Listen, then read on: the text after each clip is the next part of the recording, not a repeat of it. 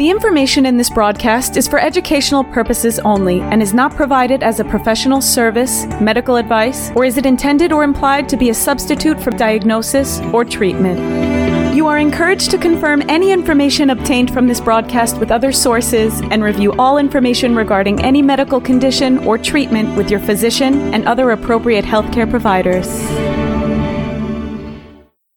Hi, I'm Pete Levine. Welcome to Noggins and Neurons Stroke and TBI Recovery Simplified. I'm a clinical instructor and clinical researcher. I've co authored dozens of scientific journal articles about brain injury recovery, and I'm also the author of the book Stronger After Stroke. I'm Deborah Battistella, occupational therapist, creator of the OT's Guide to Mirror Therapy, and an OT educator. I have a lot of experience working with survivors. Most of my clinical practice has been in a certified stroke center. Pete and I are especially interested in talking about what rehab, neuroscience, and clinical research all have to say about the brain and recovery.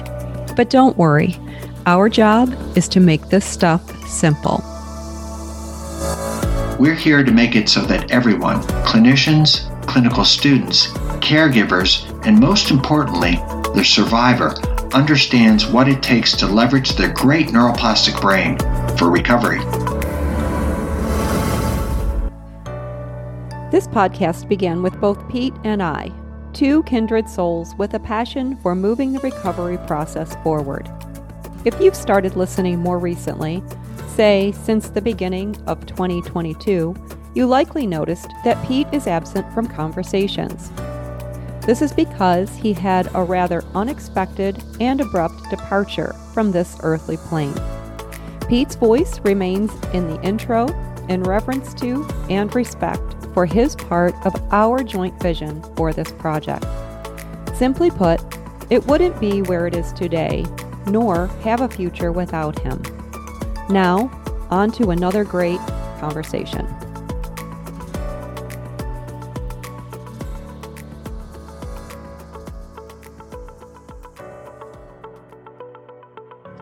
Good morning, everybody.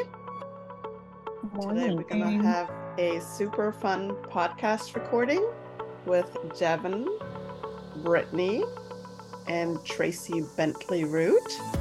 And we're going to be talking about so- psychosocial interventions and mental health and brain injury. And we're going to gear that towards the patients, the clinicians, and the care partners.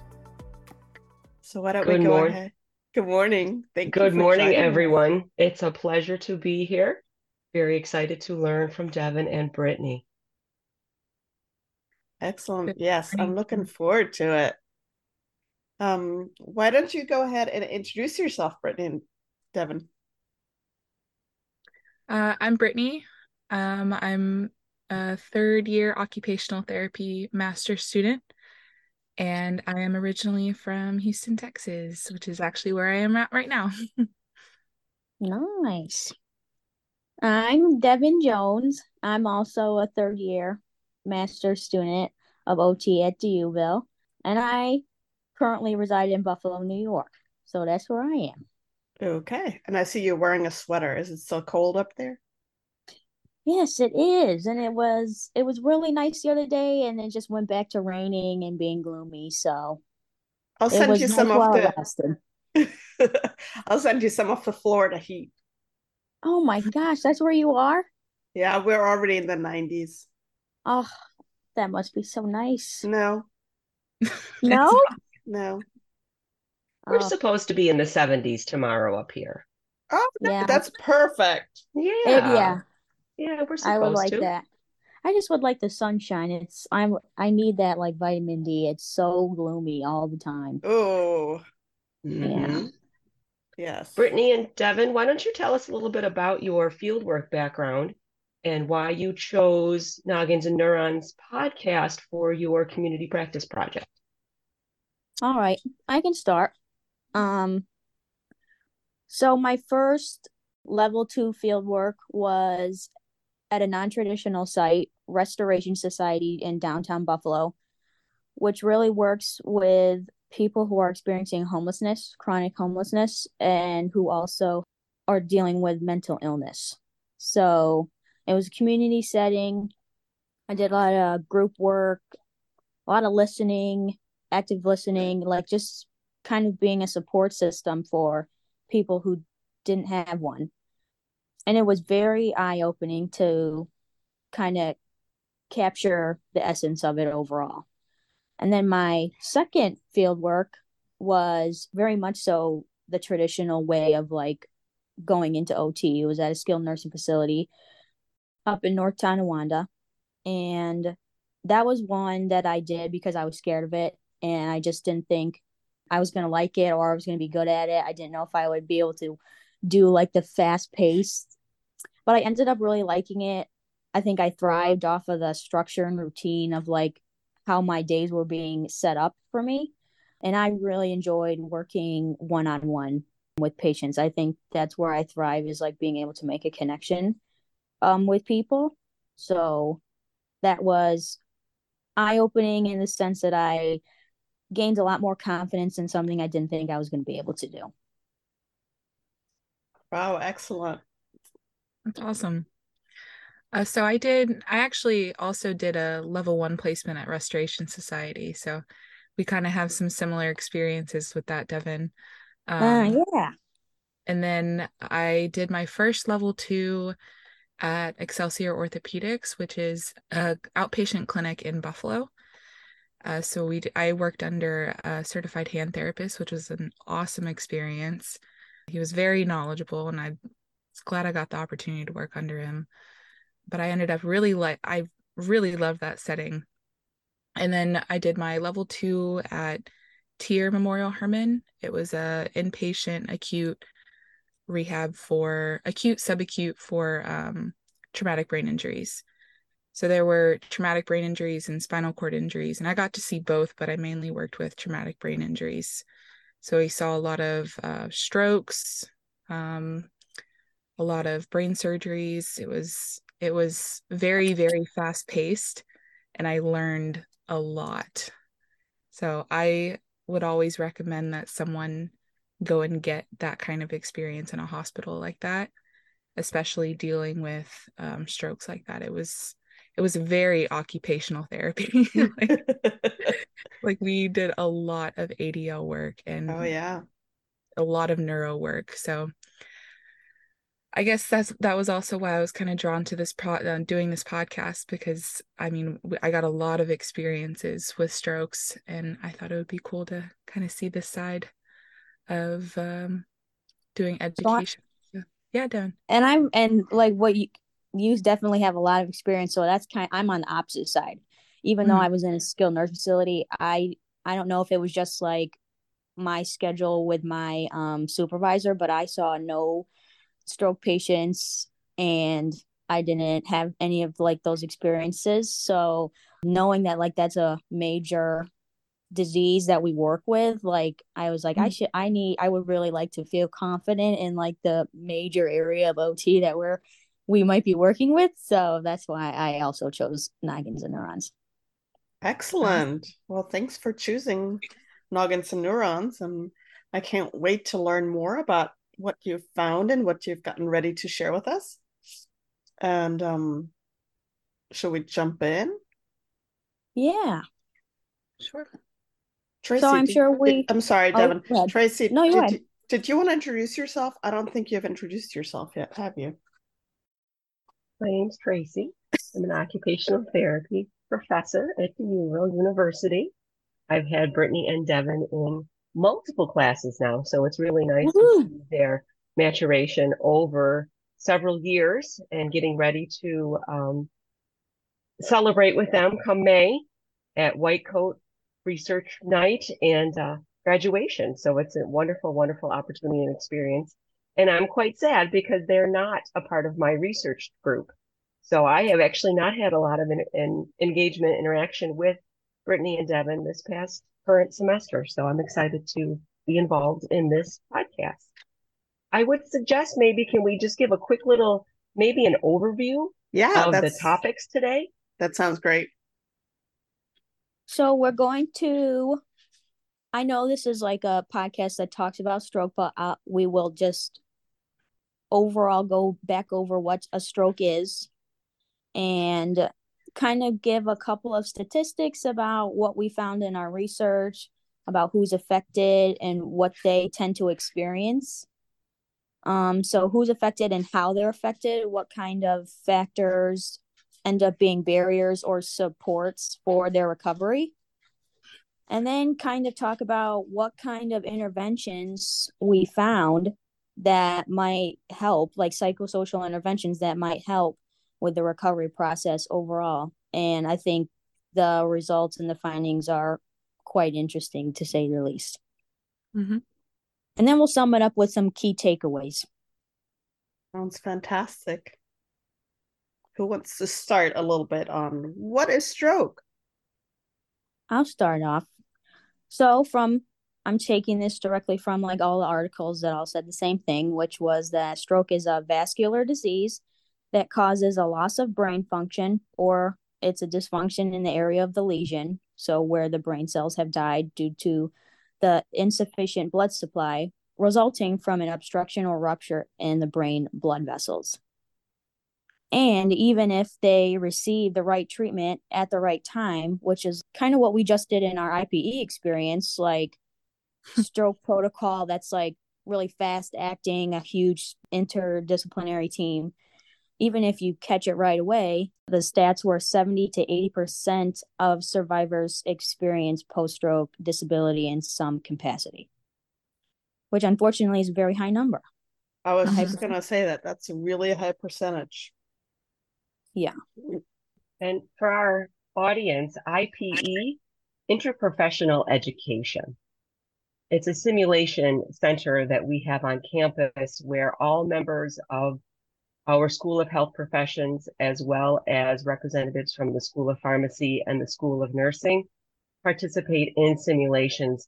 And the scenario which Devin speaks of is a following someone through the course of multiple sessions and situations and events that occur in their life and how that individual would interact and how the, the professionals interact. So it's definitely an interprofessional focus the course of a gentleman and his wife's experience through healthcare. Just to give you guys the idea of what an IPE is. I think we also touch a little bit on mild strokes and how sometimes they're they're not as you can't really see as much physically going on with them, but um, they have a very high psychosocial impact still. I think one reason why they might be slipping through the cracks, which is what I've read from the articles I gathered, is lack of awareness for mental health effects uh, for persons who've experienced a mild stroke. There was a statistic that I had found um, about post stroke depression and post stroke anxiety. I think we're going to touch on that a little bit later. But some of the outcomes, I think uh, estimated ranges from 29 to 40% of stroke patients experience post stroke depression. I think we'll touch on that a little bit later, but I thought that would be an interesting statistic to kind of start off with. Yeah. And just to like keep in mind that like all of our all of our articles except for like two are pretty recent mm-hmm. from 2018 and up. So I was still kind of surprised to hear that there's still a lack of awareness there for like the mental health aspect. I mean, we'll we'll go into all that with why we think that's happening, but I was I don't know, I for some reason I was still kind of surprised by that. Yeah, I, I feel like unfortunately that's a a trend in healthcare across many different illnesses or injuries that mental health is takes the second place sometimes instead of being treated at the same time with the same attention or um I can't think of the word. Sorry, I'm thinking German now. with the same kind of uh care or urgency, that's the word I'm looking for, as the primary diagnosis. So yes.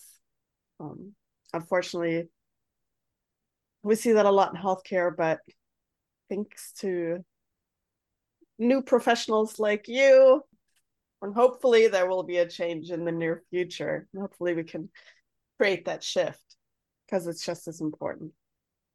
Exactly. From my and from my experiences um, working in a neurological facility, a lot of my patients would have issues with participation because of the effects of like they were depressed you know obviously there's changes in roles you just had a major medical issue happen to you there's going to be a lot of changes. You're thinking about a lot basically and that can affect how much they participate in therapy. So i think that's a really big factor that a lot of clinicians got to be kind of aware of of why participation rates may be a little bit lower in one patient. That could be a factor that people need to be aware of I can't wait to hear if you guys maybe have some numbers on male versus female. Because in the clinic, Ooh. I definitely see that males get hit harder with depression than females, at least from what you can tell in participation. You know, once once a male loses their role of being a provider, of being a full time working father, for example, um, a lot changes. Versus, I feel like females either adjust a little bit better or hide it better. I think so, one of the risk factors that I had actually found for for people developing post-stroke depressive symptoms or post-stroke depression is one of the risk factors is being female actually oh see that is so interesting. And i thought that was really interesting when i read that. I was like yeah. Because i don't i don't know if it went too in depth into in this article. It was a systematic review but it that had it listed as one of the risk factors um, as well as smoking mild cognitive apparent impairment pain therapy enrollment and social support and community participation. But the being female one had stuck stuck out to me. So i was curious. I, I that is super interesting. Yeah. Well and we're just about there. So well let's get into that because it i don't know if we aside from brittany's like a statistic that she found i don't know if we have any statistics specifically on male or female but because of what they experience some of the like um the results of what they experience i think definitely tie in like maybe there's no research on it but there seems to be like a little maybe a theory going on mm-hmm. about that. But so stroke usually occurs in older adults. However some of the studies we looked at have found the incidence of stroke in individuals in their 30s and 40s has started to increase. However regardless of age individuals who have suffered from a st- stroke face a variety of challenges. Older adults who suffer a stroke may have these challenges fall on them or their caregivers. However, individuals who are experiencing stroke in their 30s and 40s, it might be a little bit harder or different in the sense that like they might still have the responsibilities as as you said Doro like they're the head of the household they may carry these burdens alone depending on like their relationships the their family and other factors.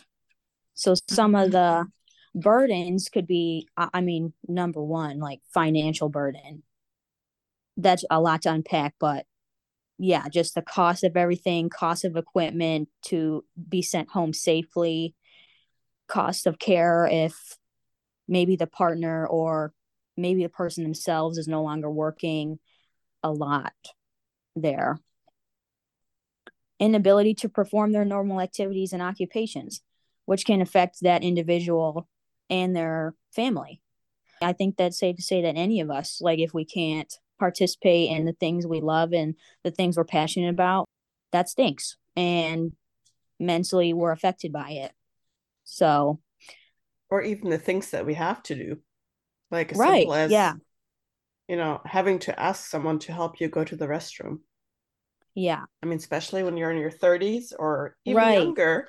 Now, all of a sudden, you need somebody to help you go to the restroom. That's a big adjustment.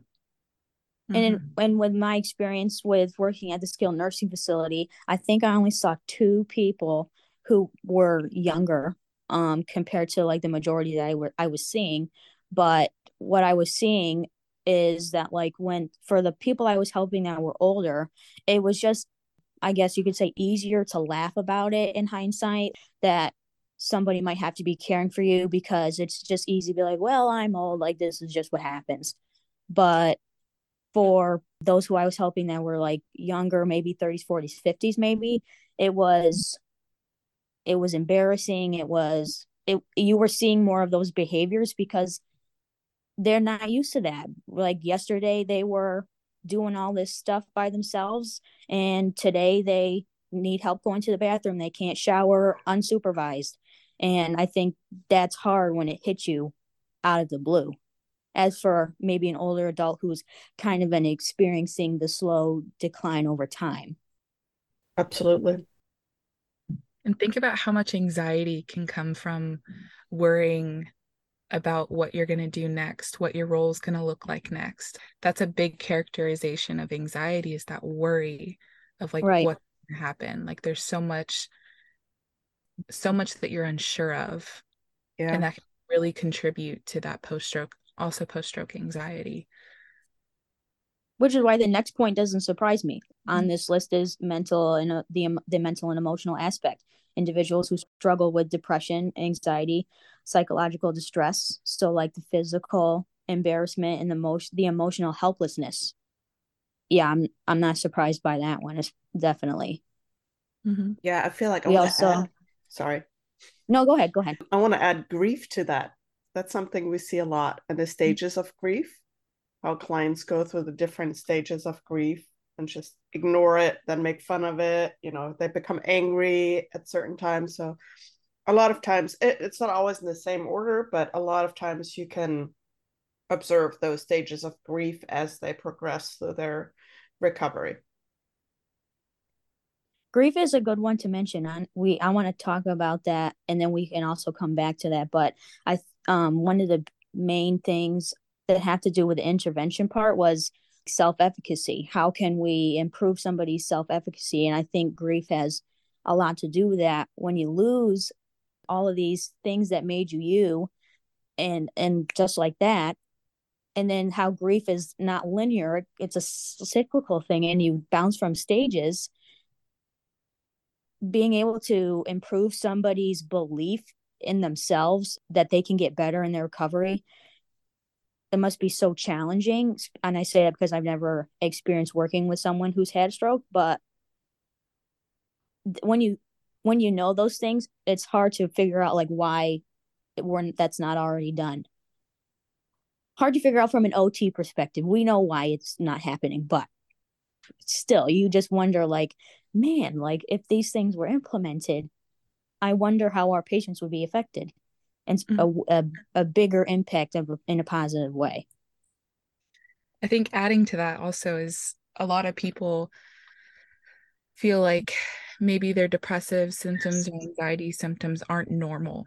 And I think it's important because a lot of times people in the hospital that I worked with would compare themselves to other patients and i think they they do a lot of comparison whenever they're kind of in that facility together but i think it's important to note that those symptoms of anxiety and sadness like that that's normal to go through like that's like you're going through a big change in your life and everything's not going to be right overnight you know a lot of this stuff takes time and i think some people might get frustrated in their recovery. I think a lot of times people get frustrated in their recovery because they're like, they kind of compare themselves to others and like, oh, I should be there. Um, oh, I should be so much farther. Oh, why am I feeling like this? This is not normal. I think that also contributes to that anxiety and depression even further. So I think that's also why it's important to kind of educate our clients on the mental health aspect is that this is this can be normal for you like you're going through a big change in your life like this is this is something that might happen and this is how we're going to deal with it so i think that also like the clinicians being aware not only being aware but also educating and helping our patients be aware of it i think will affect the outcomes greatly i think we'll also touch on that for the interventions and the um, results later also. But I thought that was really yeah excellent. And Yeah, I this think is an educating the the care. Sorry, go ahead. No, I was just going to say this is an excellent conversation in regards to reestablishing hope with someone who has gone through such a catastrophic event in their lives. So it's really uh, comes down to, as you were saying, which is I think what you were going for, Doro, is ensuring that that education is occurring. And because of those depressive symptoms, they're not as engaged, and that's going to affect their outcomes. So if they can understand that it is what occurs with the normal recovery from a neurologic event, that that is something to really keep in mind to almost empower an individual that this is to be expected and this is what we should do about it. So again, reestablish that hope and and ensure that client-centered approach. So it always comes down to that individual again, making sure that they have established what it is that they find meaningful for them and that we we keep that as the center. Like what role do they want to get back to? So again, reestablish hope that there will be after the inpatient rehab stay, the outpatient stay, there will be life. This I is agree, such an yeah. excellent conversation. I love it. What other things do we have on the list here we found? So, social isolation was a big one. And I Mhm. mean, if you're being treated at the hospital and then, you know, moved to a skilled nursing facility or something like that, social isolation is big for sure. That was a huge factor for some of um, the patients I worked with. You- You're not comfortable, you're not in your own space.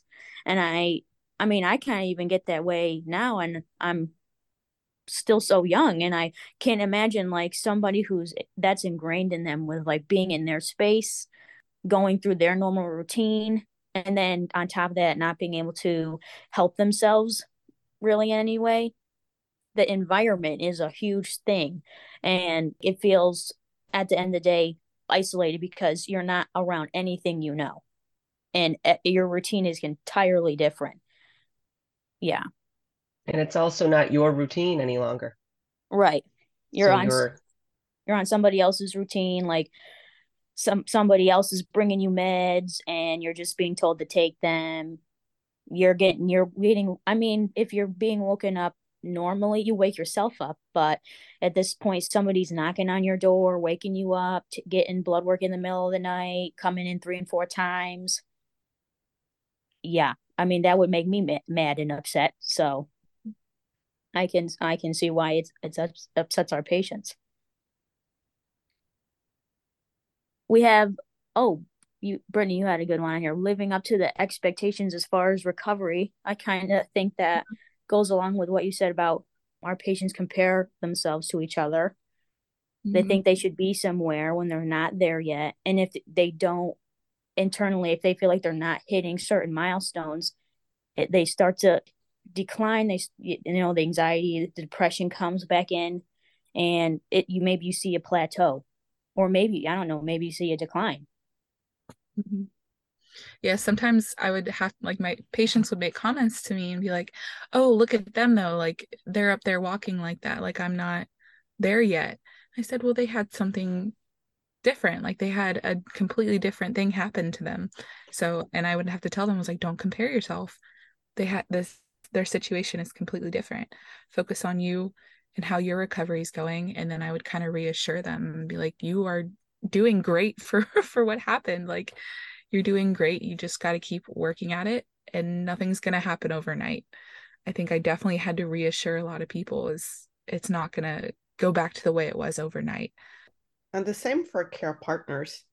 I Mhm. feel like a lot of times, even if the client or the patient doesn't compare themselves to others, they try to live up to their loved one's expectations. And a lot of times, the care partner or loved one does not have that um, education on stroke progression or stroke or brain injury recovery. And and it's in that thought of, you know, you're in the hospital, you're going to get better, and tomorrow's a new day. But a lot of people just don't understand the time it takes for the brain to recover.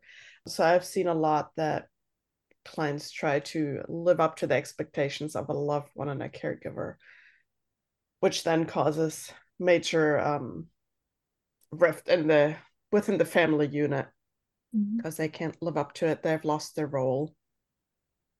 which And puts them so- further into depression. Yeah. So, and you brought up caregivers, and that's kind of our next. So, that first bit was what we were mentioning was kind of about the individual experiencing the stroke. So, caregivers, the burden that they experience, some are similar in the sense of like the financial burden. If you're as the partner now, you may be the sole provider, and that might even come with like if you have to.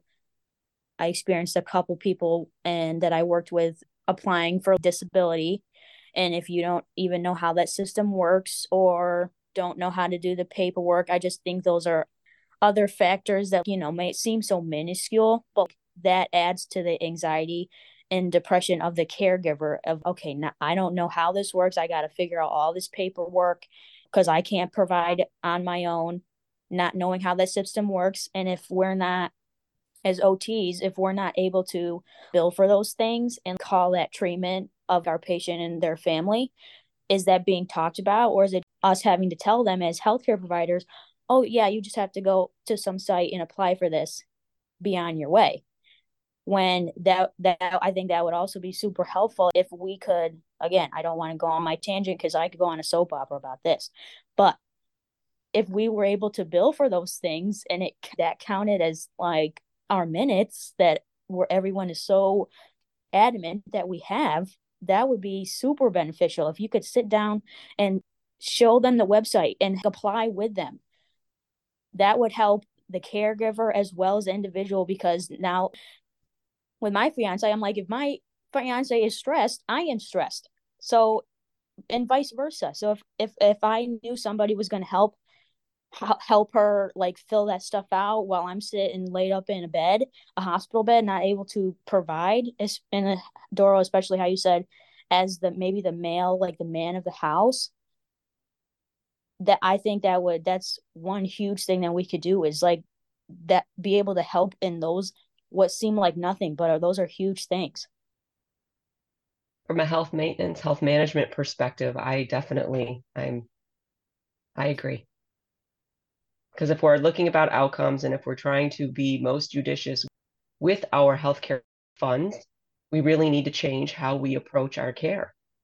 And if it is ensuring that individuals can access services and that they're aware what's out there, they will be more efficient consumers of the services that are available, I think well within also- our scope. Oh Yeah. yeah. I think that also brings us into our, our like more holistic care. Like we, as occupational therapists, we are pride ourselves on holistic care, and I think including that would really round it out as far as the caring for the whole person. So I think that's a really good point, Devin. Mhm. And then giving them agency. I Mm. mean, that individual is then participating in their care at that level. So they can no longer physically do, but they can be participating in that level and then reducing the caregiver burden that is on their loved ones, which is really where some of what we're discussing is coming from. That change in role, their inability to do what they did before, and oftentimes it's that providing care for other people that they're no longer able to do.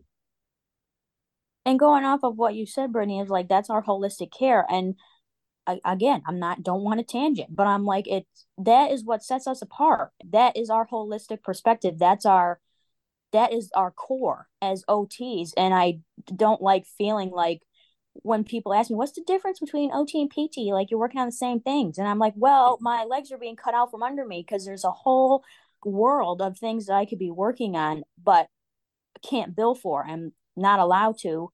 And at the end of the day, if it affects you as the practitioner getting your minutes in or what have you, or if you, you know, your 10 patients are on your schedule and you don't have time, you're being expected to see these people, we're we're missing a whole world of what we do as OTs. And I'm like, if we could do that, I just feel like it'd be so much easier for me to be like, yeah, this is what sets me apart. This is what I do because this is what I do and this is what I focus on that is has nothing to do with the physical.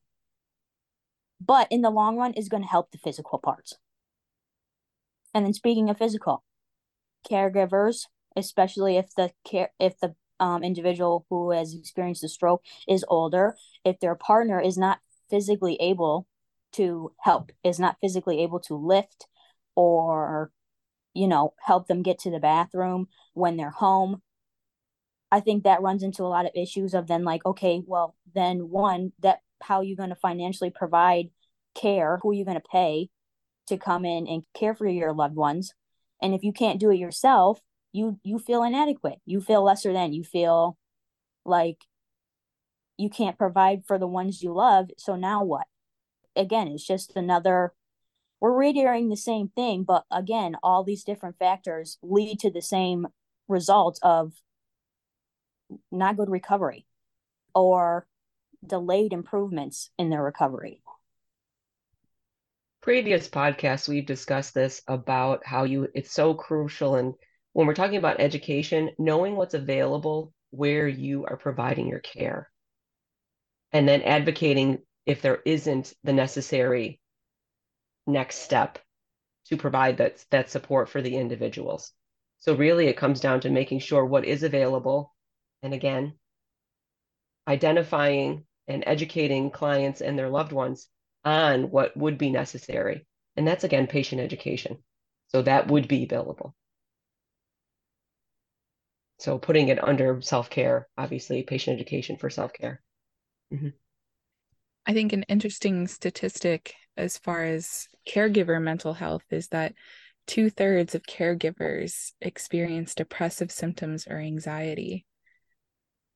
I thought that was a very interesting statistic because it was so high. But you really are having, I mean, the patient isn't the only one who's experiencing a role change either. The caregiver is also experiencing a big shift in role change. So mm-hmm. many occupations sorry, many occupations are now co-occupations. Mm-hmm. So as we were saying before, the individual ac- activities such as toileting are now an you know a co-occupation. It requires two to do, and that obviously will affect the dynamic of the caregiver and the recipient of that care. Mm-hmm. Brittany, I cut you off. I'm sorry. Oh, you're okay. you're okay. I was done. You didn't cut me off. And Brittany, what you were saying about okay, so two thirds of caregivers and one third of stroke survivors experiencing depressive symptoms. What do we mean when we are talking about depressive symptoms or depression? It could be symptoms such as low mood, changes in appetite, changes in their concentration, decreased energy, changes in sleep, which we don't even have to go into how important sleep is. Mm-hmm. I'm those just everything that is encompassed in depression from the research seems to have a huge overall impact on just how someone is functioning day to day. I know that anxiety is really characterized by that worry. Um, I think that's one of the major characterizations of that anxiety is worry of what's going to come next which again like i stated previously is a, very big thing in in patients who's who've had a big role change and a big medical incident happen to them but one thing is that more frequently like the depressive symptoms so post stroke depression more frequently occurs in the acute stages of stroke and remits within the first year but it can also occur in late chronic stages so these depressive symptoms or anxiety symptoms can happen on any continuum of uh, the stroke care or the stroke rehabilitation. So you're so, at risk, basically, you're at risk no matter what stage you're in of, mm-hmm. of the stroke recovery or the process. Oh, which I feel like it's to be expected. Yeah. You know, I mean, I, I would be surprised if if the statistics were any lower. You know, I feel like two thirds, I would expect almost 100% goes through some sort of depression, anxiety, period of adjustment with some sort of mental health issues mm-hmm. or symptoms. Yeah, I think one. Go ahead. No, go ahead. okay, okay you were, we're talking about how anxiety is that worry. Now, I didn't, again, I didn't experience anyone who, or help anyone with a stroke, but I experienced and worked with people who had a lot of anxiety as older adults. And just the fact that I would I was so conflicted as a young student going in there and trying to get my feet under me. Telling people who want to just talk to me, who just want to sit down and talk to me for our 45 minutes and I have to because I have 10 other people to see, I have to be be like, oh, I mean, we have to do exercises. So I we have to get up. As she's obviously concerned and worried about other things not pertaining to exercises that again i just and you know maybe this is part of part as like me being a student and you know I, I didn't like bill for any of this time like my supervisor did that but i think that's one thing that i will never stop advocating for and for the profession is like just being able to count those things in billing. Whether you tracy you put it under self-care you put it under education i just feel like maybe would have would have been more eh, um beneficial instead of me just having to sweep that under the rug and do exercises was just to sit down and talk to her console her have her tell me about what her worries are maybe what can we can do to fix it. Even if that had nothing to do with her physical recovery at that point in time she obviously just wanted somebody to listen somebody to talk to somebody that cared. And that been multiple times with patients and i just felt like so conflicted being like i have to go. I have to see somebody else i don't have time or this was what was on the docket for today and i felt like i couldn't change it. That was something i struggled with a lot. Yeah and that's for clinicians that's where burnout's going to happen. Mm-hmm. you have to experience that same emotion of not not being able to fulfill your own expectations in the profession because you have all these restrictions put upon you i think that's where a lot of people burn out really quick yeah add in those anxiety management principles. Techniques such as that within the session and you know educate on that and how it would improve other things. Capture that in some of that information that you are documenting because we have to be putting in what it is that we're doing. Right. I understand that we have to we we have to document. I mean, I don't mean to say it this way. Um, we we are restricted based on our reimbursement system. I've said this before, so we have to be making sure that we are working to the top of our license and what it is that we can do, and then make appropriate referrals from there. There are individuals within that setting that you're discussing, Devin, that can be focused and pulled in on that and then our role could be advocating for that client. This was shared during my session. It's affecting their ability to perform X, Y, and Z. I'm making this referral.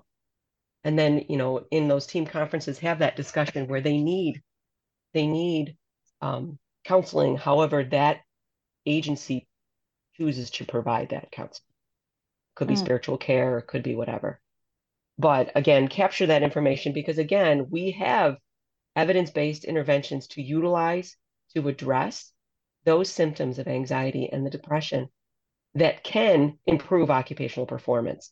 And now that's my soapbox.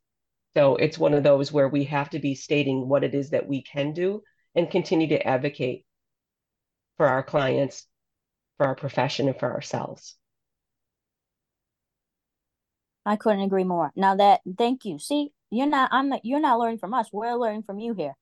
I wish I would have known that going in or just felt like I was confident enough to do that because right kind of when you frame it as like well I am providing it so let me just find where it fits under and document it because you know if the system won't allow it we know it fits somewhere so let's figure out where it fits and put it in there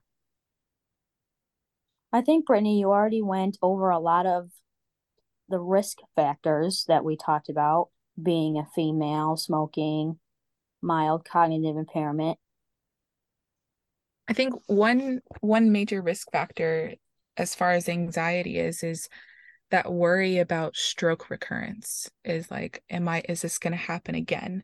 And li- kind of living in that constant state of what Fear. if this happens or is this going to happen again? Like what's going to happen next time? And i think that's what kind of contributes to those late chronic stages. So in the in kind of the later less acute less subacute stages of stroke recovery is like, okay, is this going to happen again? And I think that's a major contributing factor to that post stroke anxiety. And that can be a constant thing. I've seen that kind of worry as far as falls also in both stroke patients and non-stroke patients. And I I think one thing that we had learned is that you're more at risk for a fall as far as a fall when you're worried about it. I think that was that was Cycle something of fear. Yes. Yeah. So I think not necessarily stroke recurrence, but falling, like the fear of falling, you're at more of a increased risk for falls. And I thought that was one of the major interesting things that I learned in I think one of our adult classes and that I've used in my family. But that was one of the risk factors for um, anxiety. Um, and I thought it was also interesting to note that post stroke anxiety is significantly associated with pre stroke anxiety. Um, so if you already have anxiety pre existing before stroke, you are more likely to have that anxiety. But hopefully, you've kind of learned some coping strategies. It's not all the time, it's not going to happen all the time, but hopefully, with the experience of having anxiety pre stroke, you might be able to cope a little bit better. But then again, it's also something still major happening to you. So you're still more for anxiety if you already have it pre existing. I thought that was a pretty cool correlation. Um, that way you're you can kind of be a little bit more aware of it. Like, okay, I've I've had anxiety like my entire life. I know that this is going to be kind of a normal thing for me personally post stroke. Another point for education, because, and then this is an anecdotal in my experience, oftentimes I'll hear from caregivers and family members, this is how their loved one was before. I have a sinking suspicion it's not the same. It's in addition to what was before. So mm. oftentimes they just, I found that it's disregarded that anxiety if they were an anxious individual prior to their event. So that's mm. something to really keep in mind as well. And it's not something to let folks sweep under the rug per se, just because they were anxious before. That's a good point. I think big I, effects. Oh, go ahead, go, Devin. Go ahead. Well, I was no, going to start. Sorry, what'd you say? You can finish your point because I think once you finish your point, like we're right up to intervention. So that's what we did. Mm-hmm. Yeah. So I was actually going to get into the kind of the effects of um, having so the having post stroke depression or post stroke anxiety. They can cause both mental and physical fatigue. I think I've listened to a previous podcast where y'all go over kind of the fatigue and the prevalence of that and what goes on with that. But having the post stroke anxiety and post stroke depression can cause that fatigue. It, it can kind of be a cycle, it can kind of be very intertwined. So, post stroke sleep disturbances, for example, will cause fatigue, and depression can also manifest as sleep disturbances and low energy and fatigability. So I think those are some interesting effects to know of post-stroke depression is that it can cause that tiredness, it can cause that not wanting to participate, the low motivation, which again can affect those outcomes. It can also affect your concentration, your ability to multitask, your ability to deal with stressors, which is a big one. And which one I, the, Go ahead. And I think you made a good point about how what, what did you say? Um um brain farting. What did you just say? Brittany, what did you just say? The mental fatigue and uh, um fatigue. Good. Okay, I got it. I got it back. That like that fatigue, I feel like just gets swept under the rug as it's a behavior. Like it's a behavioral thing. I can't even tell you how many people would just come to be like, oh, so and so is like, oh, they're just mad today. Like, oh, they're having a behavior. I'll say behavior instead of other words. But I'm like, it just gets, instead of look, looking at the core of like why, what's causing this behavior, it's just oh, they're the problem. They're having behavior. I can't work with them today, what have you. When again, points for OT, we see that. We see that it's not just, oh, they're having a behavior. There's a reason behind why they're having that behavior. And that's what needs to be treated. That's what needs to be looked at. I think also going into that, I think it's also important to note that some studies have found a biological basis for depression and anxiety and strokes. So I think again that that just adds to the fact that most of the times it's not a behavior. These changes in brain functioning and brain structure can cause these impacting that. Exactly. Yeah. I think um go ahead, Doro. No, go it's fine. Okay. Strokes often, uh, we found that strokes often result in an inflammatory response and can lead to a rise in inflammatory markers. Uh, research has shown an increase in inflammatory cytokines such as IL 6 in a mild stroke. So these inflammatory markers are seen in other systemic conditions such as autoimmune diseases. There's also Whoa. Mm-hmm, there's evidence that That's inflammatory crazy. mechanisms can contribute to depression. Um, so a lot of mild strokes or strokes in general can lead to disconnection of widely distributed networks in the brain and can affect memory and attention. And the decrease in these domains has been associated with fatigue and depression. So it's possible that these emotional deficits seen in mild strokes may directly represent that disconnection in the brain. So I thought it was super interesting that research has actually shown that biological mechanisms in the brain can affect the outcomes of depression and anxiety for post stroke. And it's not just a behavior most of the time. So that was Point really to advocate. That's a really Point to good- advocate. Mhm. Educate, advocate. See, this is why I'm on here because I didn't know any of that. and now I'm going to save this and put it in my folder. So if I one day am working with stroke patients, that'll be the first thing I start telling people. Be like, There you go. It's okay. Let's talk about this. All of this biological mumbo jumbo that I don't understand right now, but I will once I go over it. and that's all a part of our learning process as students. I think that's also a good takeaway for students is you're not supposed to know everything. Like this is an education. I definitely didn't know that. Whoa. Absolutely. good- I'm still learning. Yes. I've been in outpatient neuro for over 10 years. I'm learning every day and I want to learn every day. We have to learn every day because research is coming out every day. Absolutely. As I say, if I practice like I did when I graduated as an entry level 25 plus years ago now, could you imagine what a disservice I would be doing to my clients and in behalf of our beloved profession?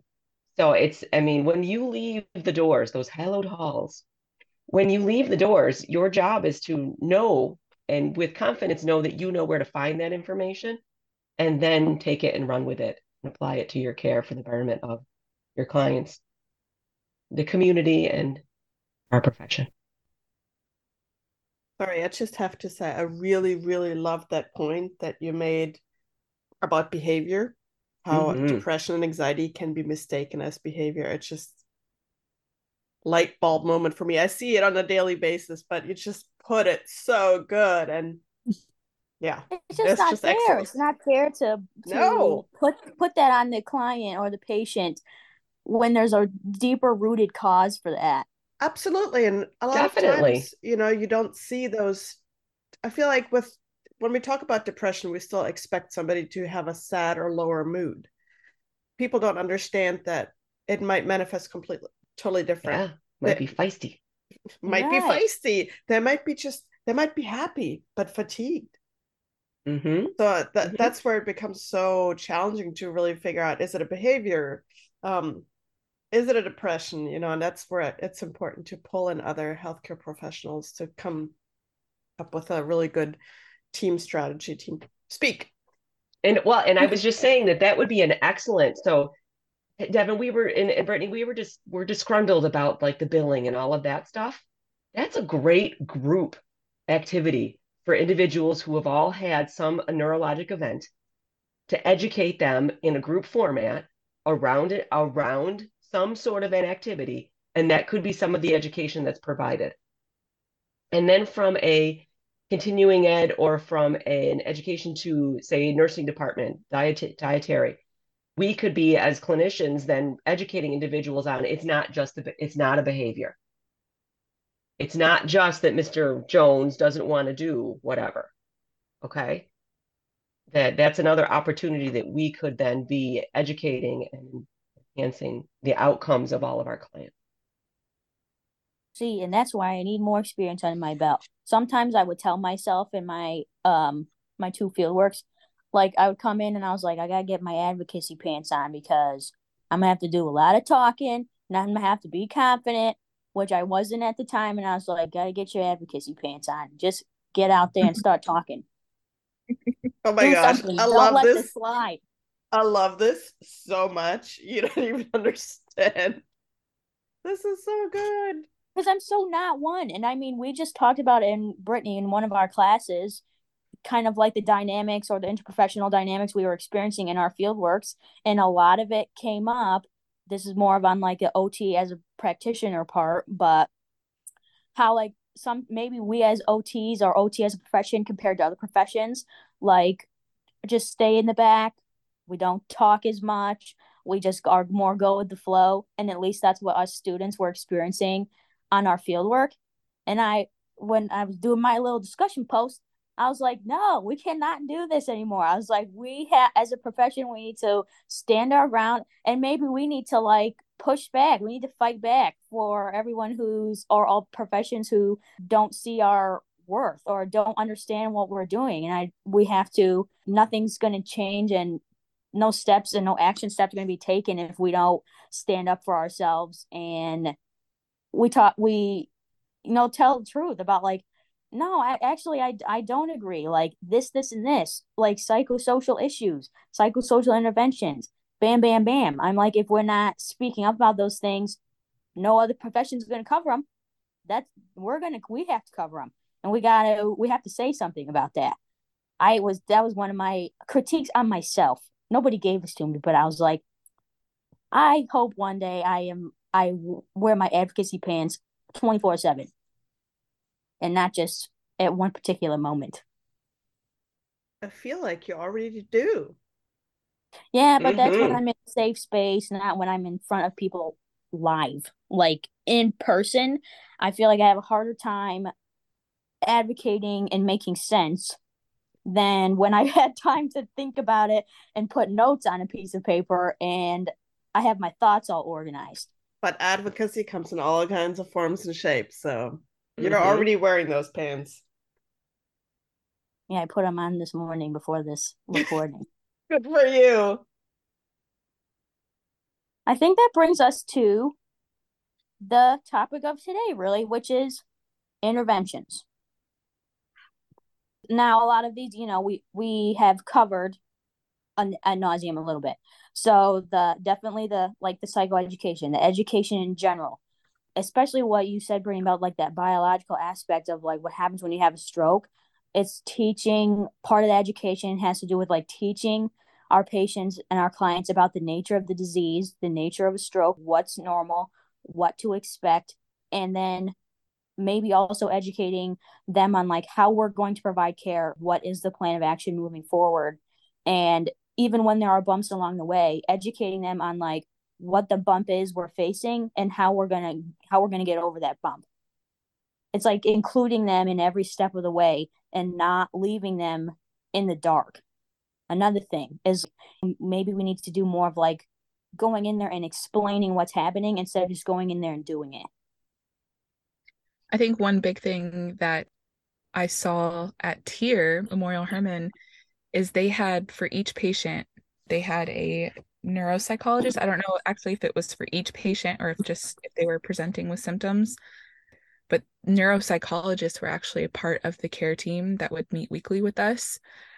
And I thought that was a really big thing for patients to have is someone who's focusing solely on that mental health aspect and how their life is changing and kind of also educating I mean, I think we as occupational therapists can still do that, but I thought that was really cool for them to have a person solely for that when we're also trying to focus on like ADLs, like our sometimes our treatments sometimes aren't long enough to be able to get all that stuff in.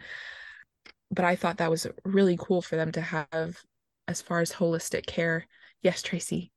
I was just going to say the benefits of medication to address the anxiety and the depression that we're speaking of. I know that this was discussed in a previous podcast but it's having that neuropsych on board to help to initially stabilize those individuals from from the biochemical side and actually from the pharmacological side. And then they would be more open to all other interventions. But having under, everyone understand that it's okay that you may need medication for this and it's because you've had that stroke or it's because you've had brain injury that that that's required at that time. And i think that that is is key. And i couldn't uh, applaud that comment about neuropsych being involved. And then again educating the entire team for what we should be seeing with the improvement of whatever meds on board. And if we're not seeing it then maybe they need to make some changes. And obviously we're not prescribing. So that's working in but we're giving that feedback so to go back to what devin was saying what's occurring during our sessions is critical so we need to be advocating and communicating what because we may be hearing things because of the nature of what we do as occupational therapists is so intimate they may be telling us things that they're not sharing with other providers. So it's our role to take that information, put on our advocacy pants, and do mm-hmm. that. That's my mom. Yeah. I think we're we're so good at interrelational skills. Um I think we're we're just we're so good at those like connecting with people most of the time and to your point, sometimes they'll tell us tell us things because they feel comfortable with us that they won't tell other people things. And I think that's really the communication aspect is a really important thing when you're working interprofessionally with people because again they may be closer to the to the physical therapist. And so if they're telling them that like some of these um like some other things and them bringing that to the care team and then they can kind of put the pieces together of okay what's going on.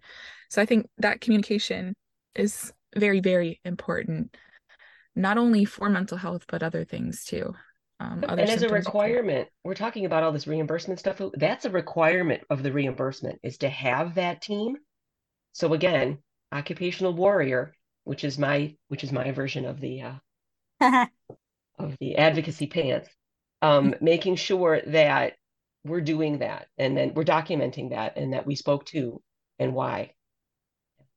Very good stuff. I think another I intervention. Think, oh, go ahead. Yeah. I think what, um, I mean, Tracy, you said the medication, and I think that goes hand in hand with like behavioral and cognitive interventions. We already mm-hmm. talked a little bit counseling, problem solving, maybe motivational interviewing using each of those separately, but then also making sure we're combining them because I don't think one or the other alone makes as much of an impact as having both together. You want to be able to suppress their symptoms enough so that, you know, when you're doing the counseling, when you're doing the problem solving, that's like really sinking in and they're not being affected as much by their anxiety or the depression. And then you know once the we start to see improvements and the recovery process is improving and it's going well maybe we wean them off on medication or you keep them on it but there that allows them to remember what we talked about in counseling remember the problem solving skills we talked about or the techniques we talked about which enables them to perform their occupations right mm-hmm. it goes hand in hand folks that's what we're saying it goes hand in hand so I think another intervention um, would be that peer support or finding community problem solving. I think um, one of those risk factors is social isolation. So really trying to help them navigate the changes in relationships, but also how who you're going to have as a friend, who's going to help support you, um, who you're not seeing every day. I think having that kind of that community support or peer support will also be a really big help like helping with community mobility I think that's also within our scope of practice is helping with that community mobility, helping them figure out ways to get around, figure out ways to get places can really help in treating that anxiety or depression because that's a really big factor is not being socially isolated. And I think that I mean that's a that's something that we can do we can talk about in terms of like when you leave here and i'll like develop that peer support and find community outside like when they leave us leave our care. And also like tracy said like we could we could um develop that and facilitate that while they're still in treatment. Do those groups. Maybe if you're doing interventions in a common place with other people maybe gather them all around and talk about it while you know they're doing their arm exercises or their warm-ups or whatever. Maybe have that on standby as part like have your little whatever you're going to say and like d- like facilitate that conversation. It's a group within doing what is you know mandatory as part of treatment. I think many different formats for these interventions can be I mean, you can do an individual format one on one. It just, it really depends on kind of the person. So getting to know your client, your patient, and kind of what works best for them. So, would it be an individual format, a group format for if they're lacking some social support? Maybe do a group format instead of just individual. You can also do telehealth for accessibility. So, a little bit of a tangent here, but one of my my research project is on cognitive behavioral therapy and its effectiveness for anxiety. And one of the things that we go over is the different delivery methods for cognitive behavioral therapy. And they are these three is the individual one-on-one, the group, or the internet-based or telehealth, which the telehealth I think can really improve that accessibility to people who may live in rural areas who won't be able to drive, who aren't to the driving yet, that kind of telehealth, um, having access to counseling services over telehealth. I think also knowing, as clinicians, knowing that there are options for that would be really helpful in treating, because not not every patient's going to be the same. So knowing that there are different forms and not just one, n- nothing's a one size fits all. Everyone is going to be unique in their own way. So finding what intervention works best, what format of intervention works best for your patient specifically. And that's where we kind of get into the holistic care of that person individually and working mm, looking at them as an individual and not one big diagnosis. You know what I mean? Yeah. And I think that leads us into our next point of that in some way, shape, or form, the psychosocial interventions can be used in all settings. They can be used in any setting, acute care, skilled nurse facility, home health, the community setting. There, there are tons of ways to incorporate these interventions that we've talked about into any setting that we're working in. Which I, I mean, that's the beauty of it. I think it's just someone taking the time someone who's educated themselves and, the, and is ready to pass on that education to our patients, taking the time, caring enough to to do those things. And I and so for um what we have under the results is that like you know we're looking at these articles and the results based on research qualifications are inconclusive their oh it worked this time but it didn't these didn't work in the other the other article. So they're classified as statistically non not significant. And i just had this conversation with michelle who is part of our research team at D'Youville, along with tracy just because research maybe says it's statistically not significant does that mean you don't do it? Does that mean you just stop providing care? No it doesn't because I'm and that's where I'm just like an advocacy pan moment. I'm not going to wait for research to tell me how and when I should treat a patient. Like it I feel like that could just be, you know, research you're doing on your own. It, like trial run it, test it. Is this working for the patient? No, switch it up. Do something else. Figure out what works and what doesn't work. If you're that savvy and you want to document this stuff and then put it in research, We'd love to see it. But if the research isn't there, because I know this is an evidence-based podcast, but for some of these topics, some like maybe that if the evidence isn't isn't there or it's not supporting what you're trying to do, that doesn't mean you don't do it. Maybe that means you test it, you trial it, you figure it out, see what works for the patient. If it does for that patient, awesome. If it doesn't, look elsewhere, look for something else that might work. But I thought that was awesome when I had that conversation with Michelle because so many there are so many things that go into doing research and producing research and for and to have it be ethical that I'm like I don't know if all the things we would want to cover in research are ever going to get researched because they don't they're not ethically sound. Tracy, I, I see you itching.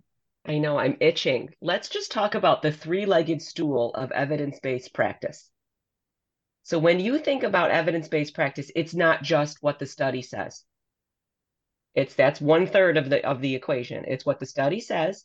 It's what your clinical reasoning and judgment is bringing to the scenario, and it's the mm-hmm. client.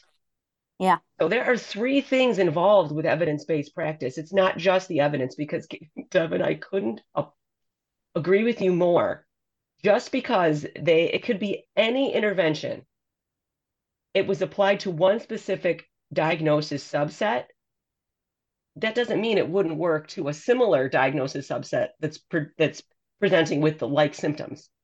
Right. So again it's a it's a three three-legged stool.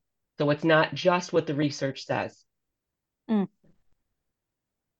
I agree because we have what five or five to seven articles that we're citing here, and and and that was after like tons and tons of hours of research. And this is a very important topic, and I'm just like, so if we had found no research, does that mean that psychosocial interventions are important or that these things aren't happening, and we should just again sweep them under the rug? No, if if you're seeing that with your patient and if they're feeling that and they're expressing that to you that should be what's in the forefront of your mind and not like necessarily what the research is saying. That doesn't mean it's not happening. That doesn't mean it's not real. Comes down to it's affecting work. Yeah. comes down to it is it affecting their ability to perform? If occupational performance is affected it's within our scope of practice I mean, we may not be skilled to, to address it. We should refer then at that point because obviously every clinician has their ability. Right. I mean, we can't be going outside of that. I mean, that's um, unethical to mm-hmm. be practicing and doing things that you do not have um, it in your scope or you do not have competence in. Mm-hmm. And where the research would help, which is why I advocate for all OTs to get into research, is because that helps with proving why we should be there. If there's evidence to back it up, that helps with getting OT's foot in the door, which we already know we belong there, but we have to there has to be evidence that we should be there if it's not if OT is not already in that area or if OT is not currently doing psychosocial interventions that are you bill for or something like that. So not to say that research isn't important because that's I think that's a that's a huge part of where it is important. I think a big takeaway is that there needs to be more research, especially in mental health. Yeah. I think one thing that we also found lacking was research for mental health on hospital staff and different clinicians. Yeah, for OTs. Yeah, for OTs, for nurses, for like we didn't find as much research, if any research on the mental health of people working in these settings. Um, so I thought that would be an also a very interesting point of research for people to do in the future. Kind of that I think that brings it back to like what you were saying, Doro, about burnout. There's really there's no research out there that helps with, you know, OTs, any other healthcare staff that are helping these patients day in and day out. There's there's no nothing out there, no evidence, no research on what OTs or healthcare professionals can do to reduce that burnout or steps in how to go about helping their patients in this way that they can still do at the end of the day without stretching themselves uh, too thin. Yeah, without burning out. Yeah, makes total sense. Yeah. And so, how as OTs can we promote the integration of psychosocial interventions right now? Again, we talked about this a little bit, but these articles and that we looked at, I mean, there is research out there. So use that, try to incorporate some of them into your daily practice with your patients. Trial them out with your patients and with your caregivers and see what works. If it works, stick with that. And if it doesn't, keep researching. Keep looking for stuff that's out there because there it, it's out there. And then spread awareness, kind of like this is what this podcast is all about: is spreading awareness, being able to educate healthcare providers, patients, caregivers, everybody under the sun who's affected by stroke or who works with patients who are experiencing a stroke is spreading awareness for sure. And then advocacy, our favorite thing to do as OTs. advocate I was going to for... say also advocate as us as OTs, but for the care partners, advocacy as well. So if right. they're seeing things in their loved ones they need to be advocating and not not not taking that it's just part of it. And as we've been saying right. sweeping it under the rug. Do not back down. Because there's a way to do it. Advocating for quality of care not quantity of care. Going back to that we want to we're trying to go back to quality quality of care not how many minutes did i get in. If you need more than 45 minutes you should be able to do that. If they don't need more than 45 minutes shouldn't have to stay there for 45 minutes. Quality, what does that patient need in the moment? If it's 30 minutes, great. If it's an hour and a half, that should be what we're able to do. Any last minute thoughts? That was a lot. I can't tell if Brittany's about to say something or not. oh no, go ahead. Sorry. um, no, I was just gonna say, wow, wow, Wow. I am so proud and so grateful that we had the opportunity to have you on this podcast today. I mean, the information that you shared was just um, incredible and so valuable. And truly student led today. Yeah. Excellent organization. Woo-hoo! Very woohoo. So good. Well, it was so fun to be here and it was so interesting researching on this topic.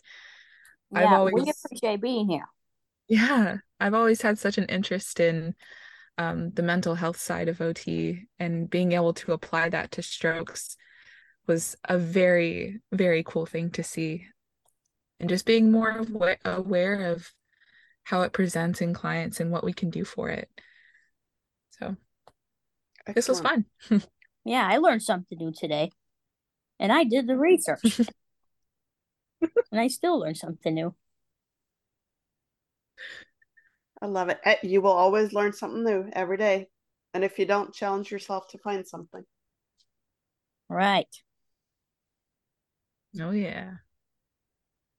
A long, wonderful, bountiful career ahead of both of you. Yes. So just keep learning. So good. I feel like we just need to keep going now. It's just so rich. there are literally so many tangents we could have gotten into and for so much longer. Mm-hmm. I, I, know what it's like. I get you.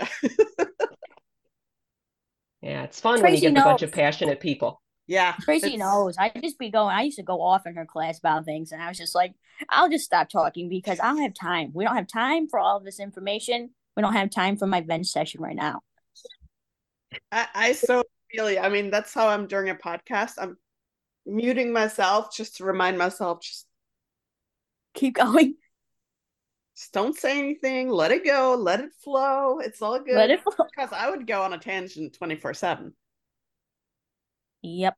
Passionate people get in certain places because they're passionate, Doro. Very true. Mm-hmm. Mm-hmm. Yeah. Well, again, Very thank good. you so much. This was excellent. Awesome. Thank you for having me. You probably will never hear me say this again, but this was almost I almost enjoyed this more than talking about the brain. and I love talking about the brain. I mean, that's all I talk about usually, but this was so good. Yes. Yes. See, Brittany, we worried. Look at our anxiety was for nothing. We worried for nothing. What anxiety? we were flipping out before we came on this podcast. I was like, oh my gosh, this is going to be a travesty. I was like, we have too much on this outline. We're, we're going to get lost. We're not going to be able to know what we're doing. We're not going to be able to speak. It's gonna be like two or three hours long, but like this will be a def- definitely an interesting conversation. We had so much information on here. Information packed. I'll give you guys full disclosure. I went on and saw the four screens and I went, uh oh.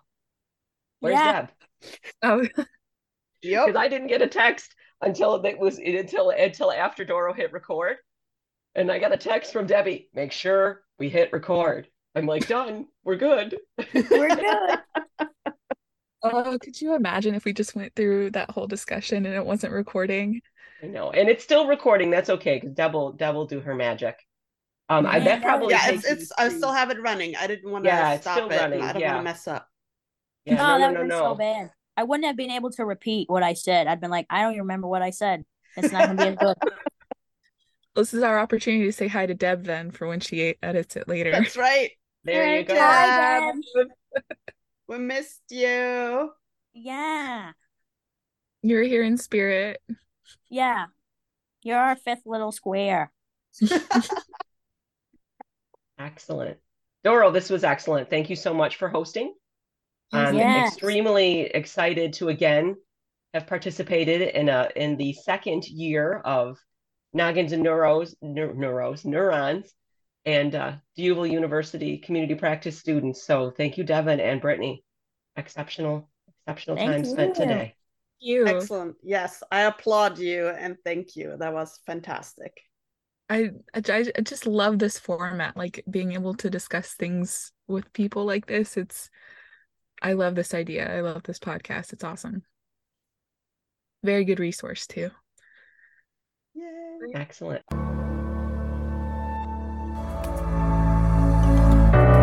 Thank you so much for listening to this episode. We appreciate your support and would love to hear from you. Ask us questions and share your thoughts by email at nogginsandneurons at gmail.com.